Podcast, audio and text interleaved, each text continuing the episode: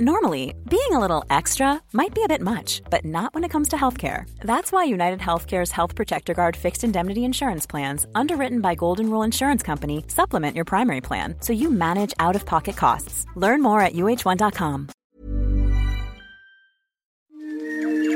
He kōna ipurangi tēnei nā te reo irirangi o Aotearoa. Yesterday, there was a tragic uh, car accident involving three of the leading people in our New Zealand Chinese community. Mr. Wang Letung and Mr. Xi Wei Guo sadly passed away, and Mr. Freeman Yu, who is the Secretary General of the New Zealand Values Alliance, he is seriously injured and in hospital. It's the 23rd of July 2020, and the Justice Select Committee is meeting at Parliament. The politicians sit around a paper strewn table in a wood panelled room. This is the day after the accident, and the men who died were travelling to this very meeting. The MPs are investigating interference in New Zealand politics, and appearing before the committee is Anne Marie Brady, a professor of China Studies at Canterbury University in Christchurch. She's far and away New Zealand's leading voice on China. In fact, she's a leading international expert on the CCP and Anne Marie Brady also considers herself part of New Zealand's Chinese community. This is my community too. My children and my husband are all Chinese. She had a close relationship with those prominent members of the Chinese dissident community who were killed and injured trying to bring their message to the New Zealand government. And they were on their way here to make a petition to Parliament to plead with you all to please take the issue of China's political interference in our democracy seriously. When she finishes up, the questions from the MPs begin. Was Mr. Freeman and his colleagues specifically travelling at the time of the accident for the purposes of the petition? Yes. Seeking uh, to question the Communist Party's yes. activities in New Zealand? Yes, they're on their way here. Do you have any concerns about um, the accident itself? There is a lot of debate in our New Zealand Chinese community, very, very worried that there could have been sabotage involved in the accident. You know, whether there is or not, the fact that that, that was an instant response of the people in that community shows how vulnerable they feel, how unsafe they feel. Anne Marie Brady tells the MPs that a police investigation into the accident is not enough. I do think that SIS should look into it. She believes it needs the scrutiny of New Zealand's spy agency, the SIS. Are we paranoid? The things that were happening to me, break into my office and a series of other events, they were designed to scare me. Or is the Chinese Communist Party out to get us? The choice is not between Washington and Beijing. The choice is between sovereignty and servitude. From RNZ and Bird of Paradise Productions, this is Red Line. I'm John Daniell. And I'm Guy Espiner. In this four part series, we're asking can New Zealand continue to walk the thin red line between what some see as an evil empire? We know that they are slaves. We also know that they're being used to harvest organs. But others see as our greatest economic opportunity and the centre of a new world order. I do have a lot of respect for the things that they're doing. I mean, they have a vision. They are literally going to build a kind of platform but from China through to Europe.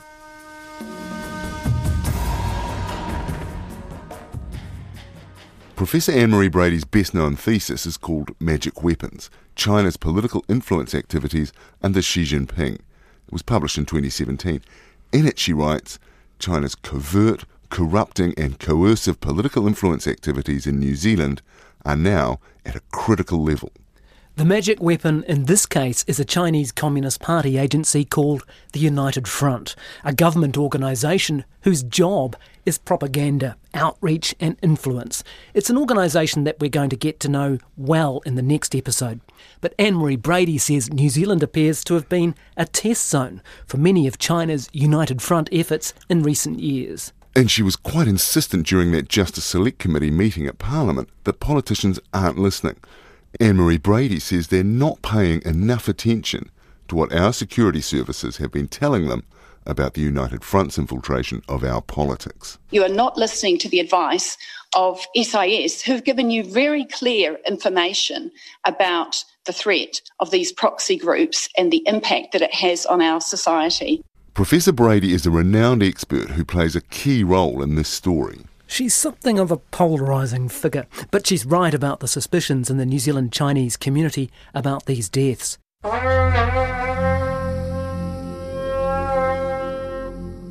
In the months following the July 2020 crash, the dissidents gather in their West Auckland house and talk to us about their fears. This car accident is not a simple accident. Our people sacrificed for defending the value, the freedom, and the democracy of New Zealand.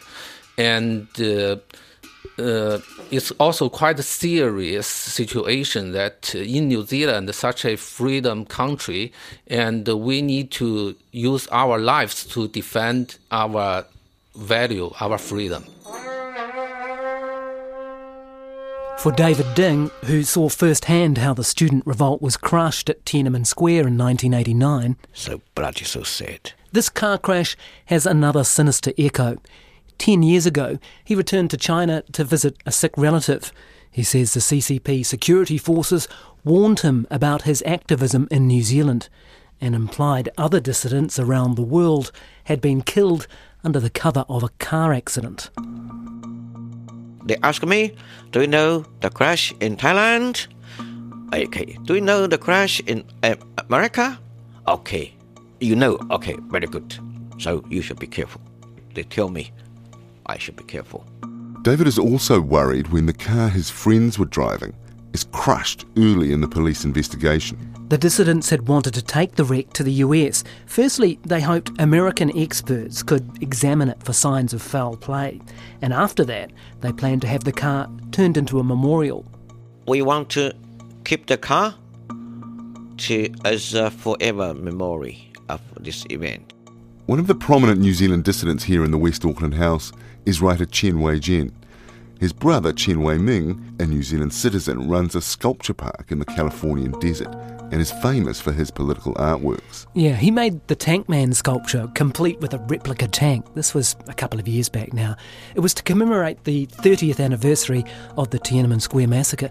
The idea was that he would create a piece of art using the damaged car. But those plans for a symbolic tribute have been dashed, as have their hopes for an independent expert to investigate the wreckage.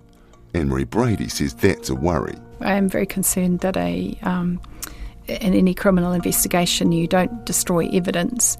So uh, it's a bit confusing to think that the car has been um, destroyed so soon after the accident.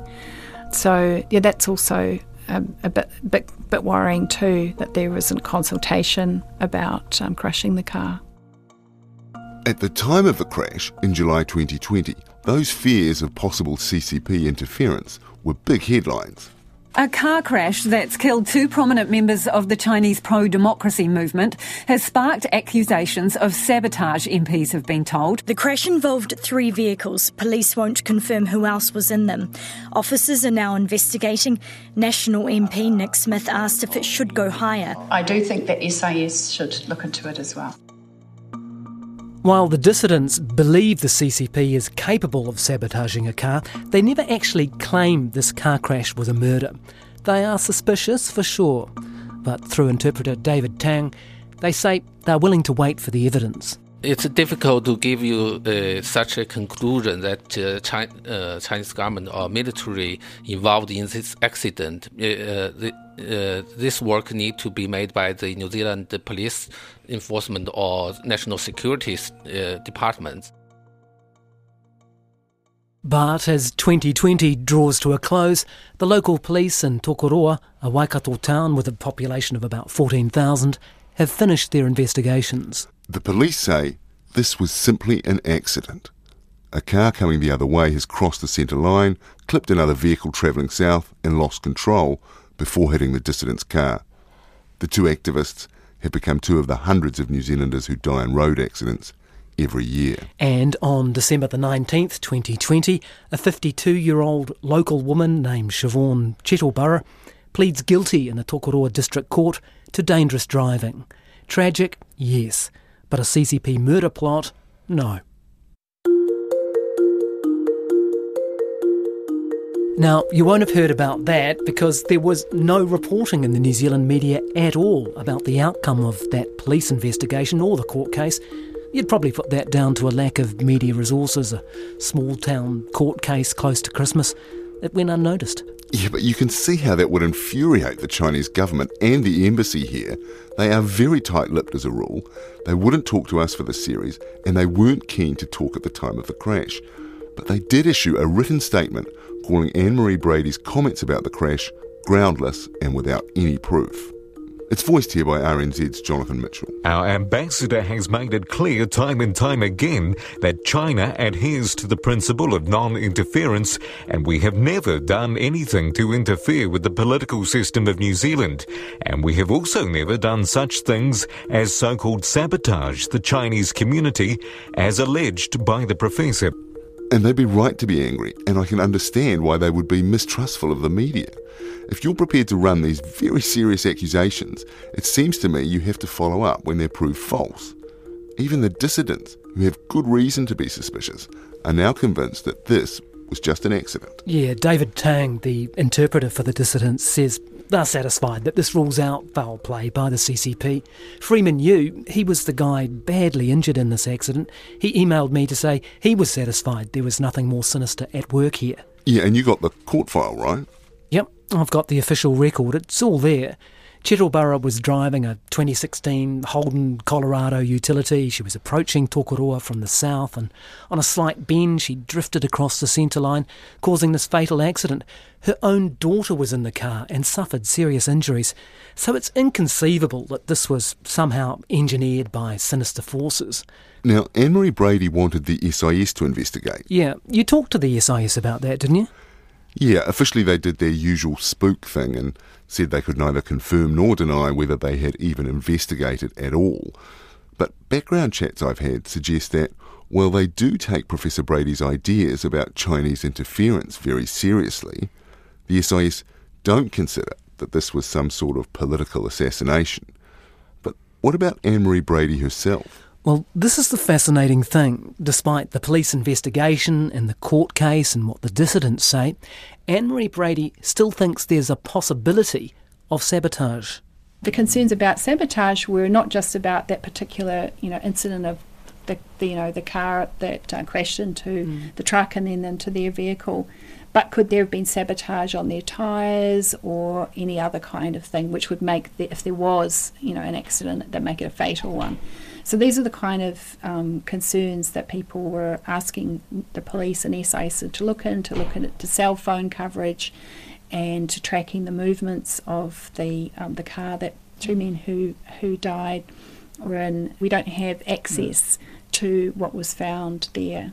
So I, I think, you know, it'll be one of those ones. We don't know the answer. That's still an open question for you. You still think that's possible there was sabotage there, or what's your... I, I don't know, and I you know I never said you know one no. way or the other. I just um, as I was I relayed when I was asked about it in the Justice mm. Select Committee, I, I I said that you know that you have to look into it, and that this and but also that we should hear that what this community is telling us we don't feel safe here. More than that, Anne Marie Brady implies that even if the SIS did suspect that the CCP had something to do with this accident, the New Zealand government might not want to speak out for diplomatic reasons. It's not the UK and the Novichok poisonings. We're a small state and we are dealing with a very aggressive foreign power. So, what do you make of that? I think Anne Marie Brady's drawing a long bow. There's no evidence at all of sabotage, so the Novichok poisoning in the UK is just not a fair comparison. Remember, in that case, there was pretty much a straight line to Russia because the poison itself was Russian made and two Russian operatives were on the ground at the time. It was obviously a deliberate assassination attempt. So you're saying that this looks like fearmongering? I think that's a risk when you start ramping up the rhetoric. But equally, she might be right in other areas where she really is an expert but risks losing credibility here by insisting that we don't know the answer about what happened in the car crash. When I think we do know the answer. Mm, I mean, she put the speculation into the public arena by speaking about it at Parliament the day after the accident, while saying she's only voicing the concerns of the Chinese community. And then eventually, when the police say, no, it was just a car accident, she says, well, the car tyres could have been tampered with, so if the car was involved in an accident, it'd be a fatal one. I mean, we're starting to get into I'm just asking questions territory, aren't we? There's something else to know too. And depending on your perspective, this will make you either more suspicious of Anne Marie Brady or more suspicious of the Chinese Communist Party activities in New Zealand. Anne Marie Brady says that in November 2018, someone broke into her garage and let two of her tyres down to make her car dangerous when braking. Professor Anne Marie Brady has publicly and repeatedly warned about China's growing influence, even in New Zealand. She says that led to intimidation from China. My family and I um, have been feeling, particularly in the last week, very abandoned and afraid and unsafe. Now, that clip comes from a Newshub report just a few days after the tyre tampering allegations. And that incident gave rise to a letter of support from 29 academics here, including Tze-Ming Mok, saying the government needed to back Professor Brady. It's very obvious that these attacks on me are connected to the Chinese government. Police, Security Intelligence Service, and Interpol are on the case. Brady's asked them for protection and hasn't been given any. Now, that feels like she's been hung out to dry. But this car tampering has never been proven either, has it? No. The police investigated for months and never laid any charges. And you've got this file as well, haven't you? Yeah, it, well, it took me a couple of months to get it, but finally the police released their files from Operation Brady to me under the Official Information Act. They handed over 43 of 337 documents, so it is only part of what they looked at in a massive investigation. But the file does show Anne Marie Brady's public statements about how sinister this was went well beyond what could be supported by the evidence the police have handed over to us. Okay, so she went out publicly on Twitter on the 16th of November 2018 saying, quote, Yesterday my car was sabotaged. Two tyres had been interfered with. Someone broke into my garage to do it. Yes, and the police investigation says there was, quote, no criminally relevant evidence to show the vehicle was tampered with. The police job sheets show if the tyres were deliberately let down, it could have happened anywhere, and in fact, they even go searching for the valve caps on a central city street in Christchurch where the car has recently been parked. The point is, there's no proof at all that someone broke into her garage, and in fact, her husband, when interviewed by the police, tells them he has no cause for concern anyone has tried to get into the garage. Okay, she also said on Twitter that she had only noticed these two tyres were low because she took it for a warrant and the mechanic phoned her. Quote, he called me very alarmed and said it could only be sabotage, that there is no other explanation, end quote. She goes on to say that if she had braked suddenly, the car would have lost control. And in another tweet, she says, quote, Whoever did this doesn't care about human life and thinks there is no consequences for doing it in New Zealand.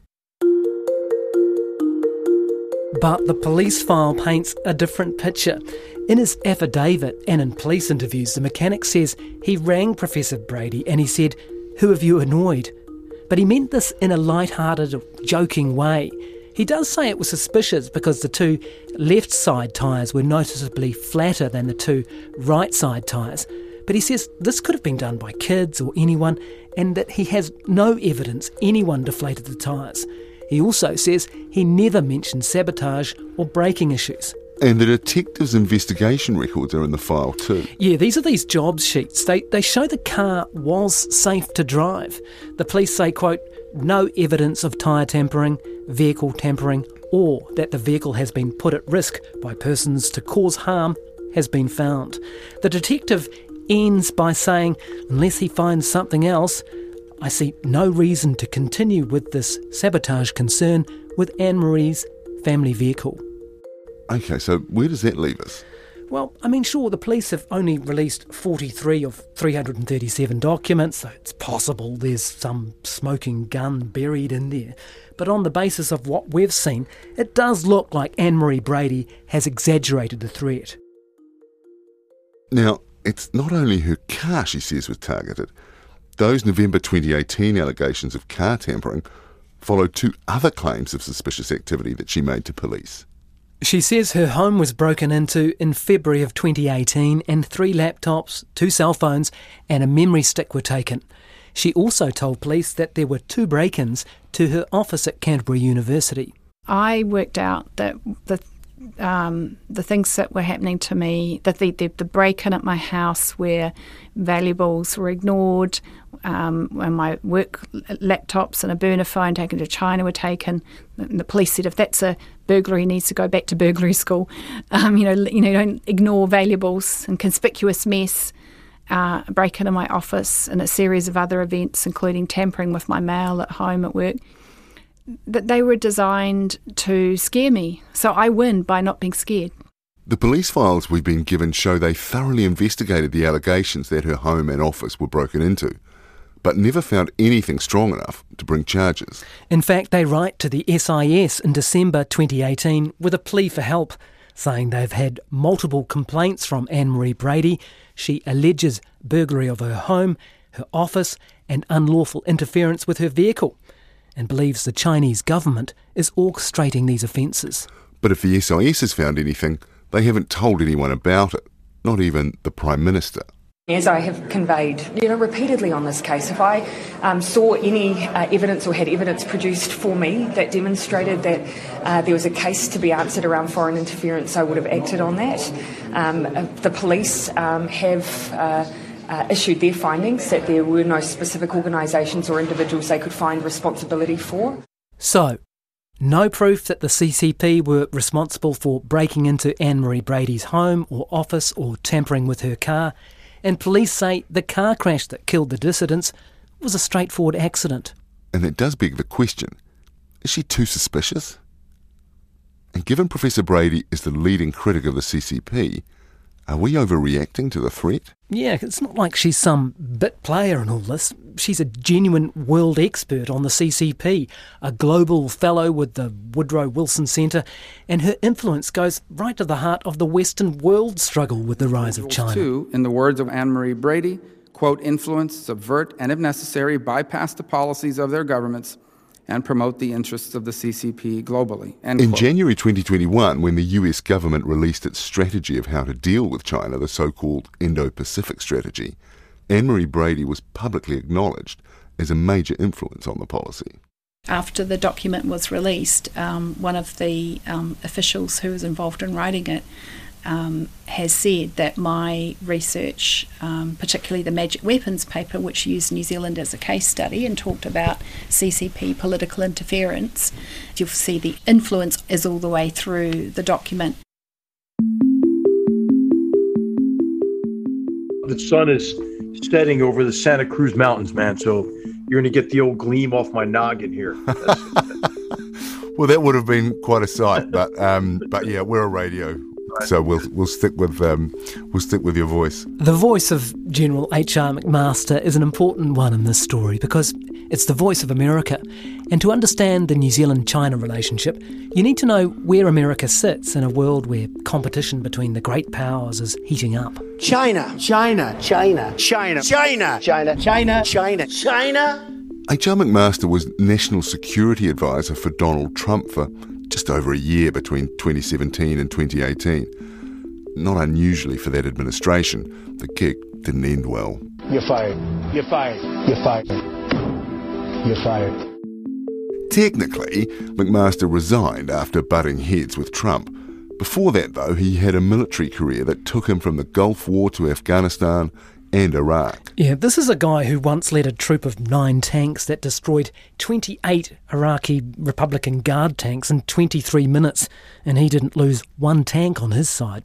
I made the decision to put our tanks in the lead with my tank at the apex of a of a nine tank wedge. We then uh, followed with an assault against an enemy position that resulted in a, you know a furious 23 minute armored battle Uh, and then we just we stopped after we had nothing left to shoot. So while he has been at the sharp end of combat, he's also a writer and historian who has done a lot of thinking about politics and power.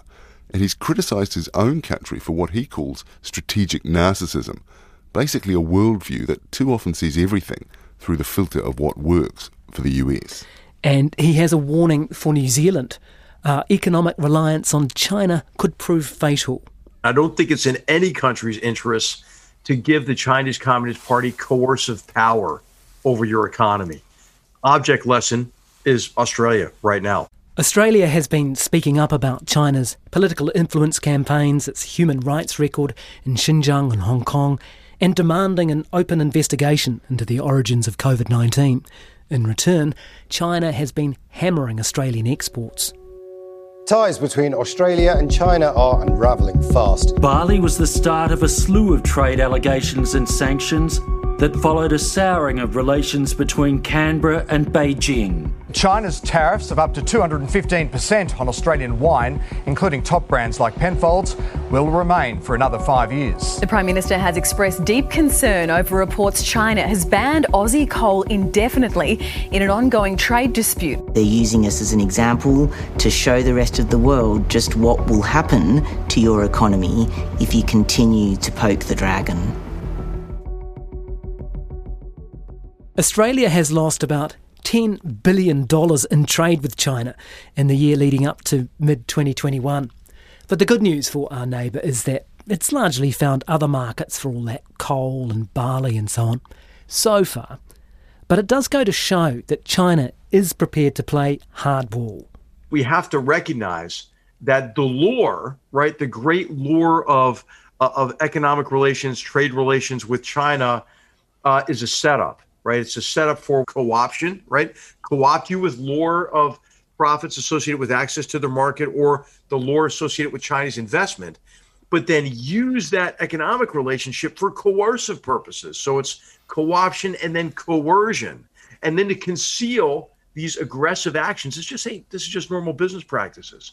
And I think it's it, it's time for us to to no longer tolerate that and to recognize the danger associated with this campaign of coercion and concealment. So the US general, he's right on board with Anne Marie Brady's thesis. And remember, she wrote the book on this stuff. Books, actually, plural.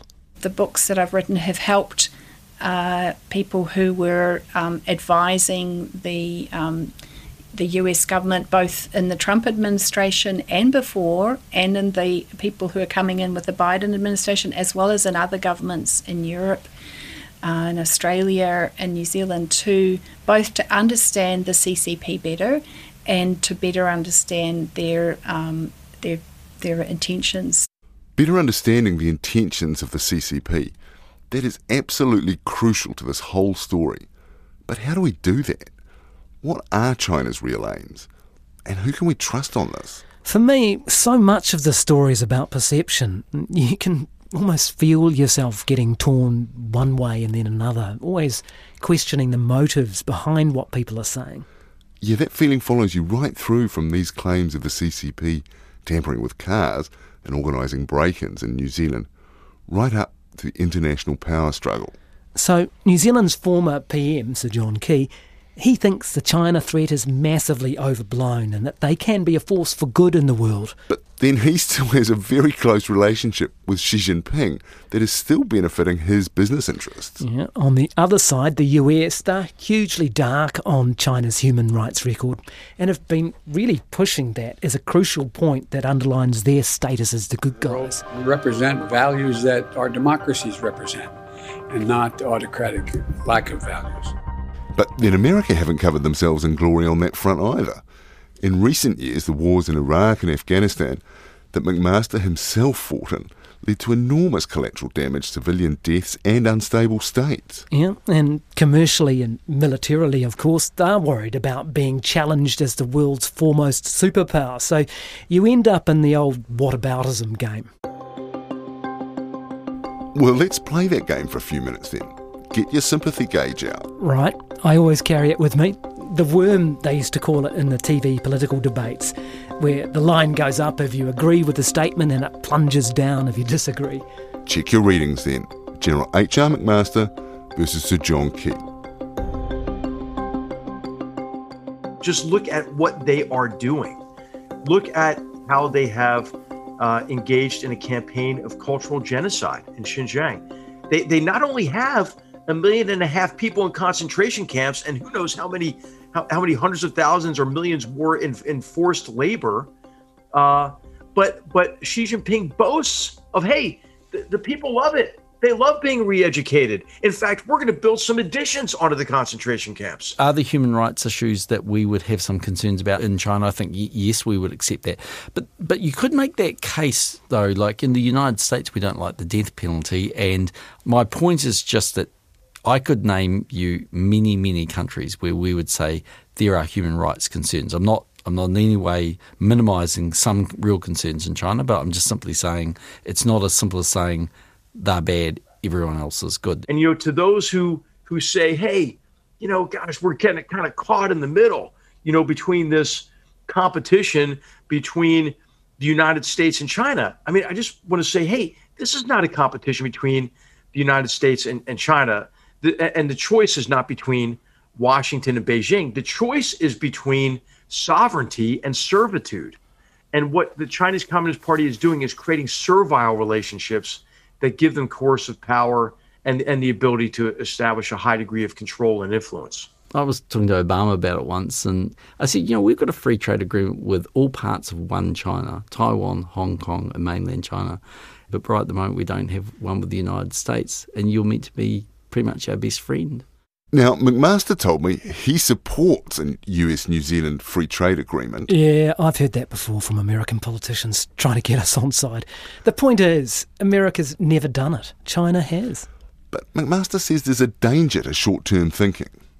If the Chinese Communist Party succeeds, the, the world will be less free, less prosperous, and less safe.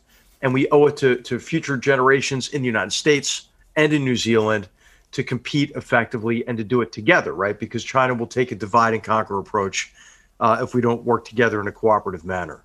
Maybe I'm biased, but I've had the privilege, and I'd count it as that, as having of having a lot of quite a lot of one-on-one dinners and and and, and conversations with Xi Jinping. And when you really say to them, "What you know, what's the what's the dream? What is all this about?" What are you doing? The answer is they still see themselves as an emerging nation so they would say, well, we have three or four hundred million people in poverty. Our big goal is to essentially, I, I, this is a bit of a crude way of saying it, but Singapore on steroids. It's it's to, to it's to develop the country to a point where they are smart, efficient, actually environmentally quite sound, um, lifting people out of poverty and giving people opportunity and hope. And I think that there it is a period of, of increasing danger, increasing danger to the Chinese people, uh, but also an increasing danger of, of a major you know military conflagration that could lead to a you know a destructive conflict. The South China Sea is a dangerous flashpoint. Taiwan is a dangerous flashpoint. Uh, and and we've seen re- increasingly aggressive action by the Chinese Communist Party physically and militarily, uh, as it's you know of course bludgeoning Indian soldiers to death on the Himalayan frontier, uh, and as it's uh, extending the party's repressive arm uh, in, into Hong Kong. The argument always gets put up that they will be aggressive. And people say, oh, look at what they're doing on these various different uh, islands in the South China Seas, that they're creating this military capability. Honestly, seriously, is that really an argument that has as much merit as what people say? These are orphan little assets sitting out in the middle of nowhere. I think they're far more actually about fishing rights than they are actually about a military capability. So they have landing strips for some of the aircraft in, in these islands, right? You can't tell me that the United States and probably a dozen other countries with tremendous military capability couldn't take out those those those runways in five minutes, three minutes, half a second if they wanted to. If you look in the history of China, have they really been aggressive? So, how did you go with the sympathy gauge? Who do you back there? Mate, the needle was flying all over the place, but it has for much of the year that we've been working on this. And, you know, for me, when that happens, I come back to the writer, Tze-Ming Mok. Yeah, we both felt that we got a really useful kind of moral compass from her. She's a Chinese New Zealander who is grieving, really, that she is losing her own country to an oppressive dictatorship. Yeah, a dictatorship highly skilled in the dark arts of propaganda. It's not hard to get people to deny um, atrocities are happening that are almost unimaginable because it's much, it's hard to face. This is the big lie sort of concept. It is exactly the big lie. Yeah. Um, big lies are easy to swallow when what they're covering up is incredibly hard to personally deal with as a community, as a culture, um, as a society. Um, so they'll pin it on, oh, it's, you know, it's racist conspiracy theories or it's um, American propaganda. Um, or they'll cherry pick like um, certain like hard right conservatives who are pushing the issue, who are invariably American, right? Because you've got your hawks and you've got your Christian fundamentalists and um, and saying, oh, you know, these guys are funded by the far right or whatever. But yeah, but what about every single human rights organization, um, every single academic, every single, you know, thousands and thousands of testimonies from people? Um, it's all just a kind of a dance, isn't it? Um, a propaganda dance. A propaganda dance some are only too happy to engage in. You know, you talk about Xinjiang, that's a province holding 24 million people. You know, and even there's one million people say, oh, they are they were like you know negatively, you know, or, or, or uh, brutally, you know, treated by the Chinese government, but there's still uh, like the other 23 million people living there. That isn't just another point of view from a Chinese New Zealander, although we thought it was initially when we started talking to him. Yeah, we were very nearly badly caught out here, and we were saved by someone we'd begun to think was jumping at shadows. The United Front is a massive Chinese government outfit, part of the CCP apparatus that helps push propaganda and influence politics and business all over the world. They regularly fool New Zealand politicians, duping them into appearing in photos with suspect figures, and they nearly took us in too. The Influence Game and the United Front. That's next time on Redline.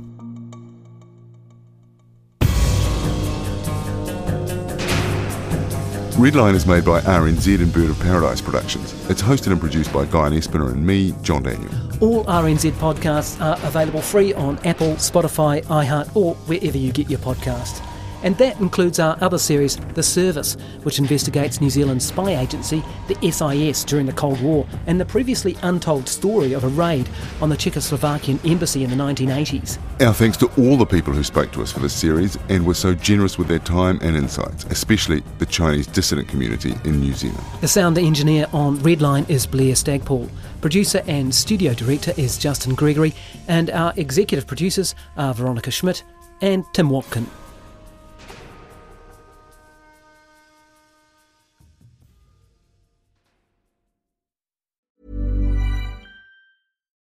Botox Cosmetic, out of botulinum toxin A, FDA approved for over 20 years. So, talk to your specialist to see if Botox Cosmetic is right for you. For full prescribing information, including boxed warning, visit BotoxCosmetic.com or call 877-351-0300. Remember to ask for Botox Cosmetic by name. To see for yourself and learn more, visit BotoxCosmetic.com. That's BotoxCosmetic.com.